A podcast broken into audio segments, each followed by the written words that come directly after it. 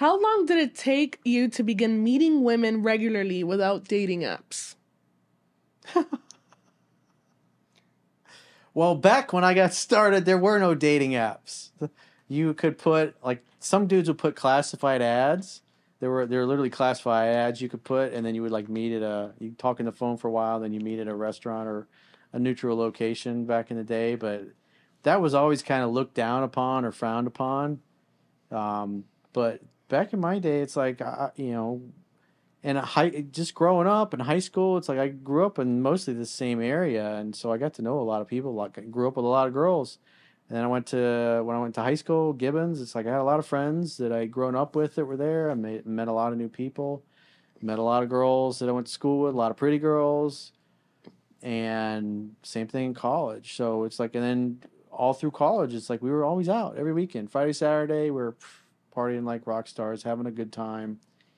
And e even when everybody graduated college and they all moved back down to South Florida, it's like every weekend was like a college reunion. I would go out and I would literally see fifty to a hundred people that I, I knew.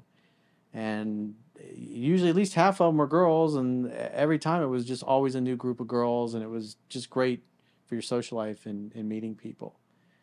So it, I, w I was in customer service when I was in my twenties. I was tending bar. So it was... And even when I was in middle school, I was working for my parents. And so I was given change. I was taking orders. So at a young age, I had to learn people skills because I was forced to. And that's why it's always good to work in the food service industry, ten bar, wait tables, because you have to deal with everybody. Pretty girls, irate assholes, nice people, old people, people that can't hear, people that are stupid, people that sit there and change their mind fifteen different times, or they want to ask you about every single item on the menu or whatever, and they annoy you. It's like... You get to deal with the gamut. You, you get to deal with, if you're a guy, beautiful women hitting on you. You get to deal with gay dudes hitting on you and saying all kinds of things. So it's like, I can understand, especially like when I was tending bar, because there were a lot of gay people that came in the bar where I worked, and a lot of them hit on me. I was like, you know, twenty-one, twenty-two years old, and it's like, it didn't bother me. I would, I would bust their balls about it, but you kind of have some empathy and compassion for hot women, what they have to deal with when dudes are hitting on them and they're bad pickup artists. It's like, so, but everybody should experience that. And plus you get obviously cute girls hitting on you as well. And so that's a good thing when you're having fun and you're fit and you're in shape, which, I mean, seventy-four percent of all Americans are obese or overweight. If you're fit and in shape and you look good and you have nice tight fitting clothes, it's, you're already ahead of almost seventy-five percent of the, your potential competition physically. So that's a cheat code in and of itself. And if you can develop yourself to the point where you develop your social skills and you can develop your small talk, and wherever you go you can talk to people and chat them up, that that's a cheat code. Most most women these days have the experience that guys are hitting up through Facebook or Instagram or whatever, and very rarely, especially the prettier they are, they say they get asked out or, or even hit on in person. They see guys creepily staring at them. But you know, a, a good dude that's got charisma that approaches them, it's like it's like it's a rare thing. Most of the time it's like dudes that got bad game or bad attitudes, or I'm sure you girls have all rejected guys and they didn't take it too too well when you said no to them. They've been taking consuming the red pill and it's not prescribed by their doctor, unfortunately. Yeah, they found it at a C V S pharmacy or a Walgreens over the counter, and they're like, "Oh, this has fifty thousand I U. Sounds good." But I, what I felt um, is more most effective, and I've even had guy friends who get discouraged and often feel like they have bad luck when it comes to meeting women. Definitely meet friends of friends, just socialize in general, because it's not just like to network and stuff, but you're just meeting people, and who knows, you might run into someone that you connect with. Mm-hmm. And meeting someone organically is so much better than just meeting someone on Tinder or Hinge or whatever. Absolutely. Yeah, like, like yeah. attracts like. People that like the same things tend to like each other, and you know, that's the downside if you're a transplant or you move around a lot, is that every, you know, especially if you're only in a place or a city for a year or two and then you pick up and move, it's just as you're starting to make a nice group of friends and people to socialize with, and now you're moving to another city or another country, and it's like hitting the reset button. So it can be very beneficial to grow up or live in an area for a long time, and you develop places that you like to go, you like to eat, you go into restaurants and people know you by name, you know the waiters by name. If you, even if you're going there by yourself and all ten of the people that work there come up to you, say hello, they're going to be pretty girls at the next table.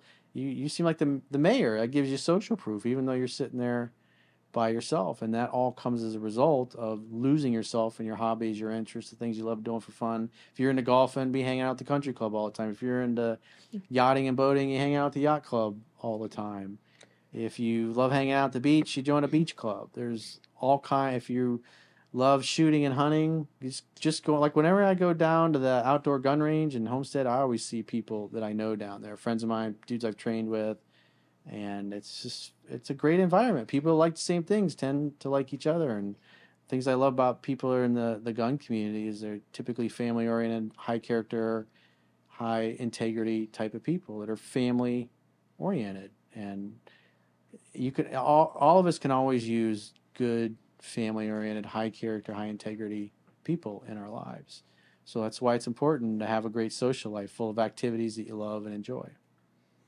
And also it's, um, I mean, you kind of have to pay attention to signs or opportunities. So say you're someone that isn't like too big when it comes to parties, or you just have like that social anxiety or whatever the case may be. If your friend's inviting you to a party, muster up the courage and actually go to that party, because you don't know who you're going to meet.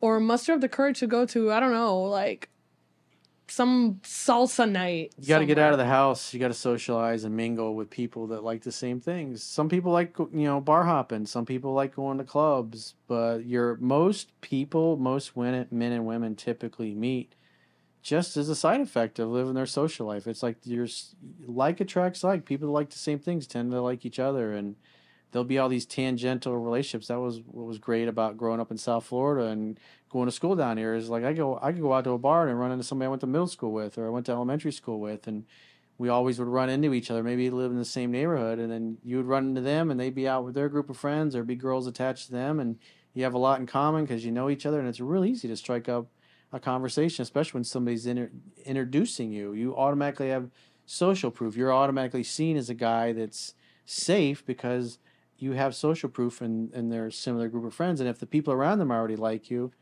they're going to be inclined to like you. And it makes things way easier. It's just like in business, when you have a referral or a customer that comes from referrals, they're already pre-sold on you because their friend already, in essence, vouched for you. So social proof is a big thing. So anything you can do to support that, lose yourself in your hobbies and your interests, and be there all the time, be the guy that's hanging out at the yacht club all the time, you're going to get to know everybody in there, and they'll introduce you to other people. You'll make other friends. Or the country club, same thing. That's why go lose yourself in your hobbies, your interests.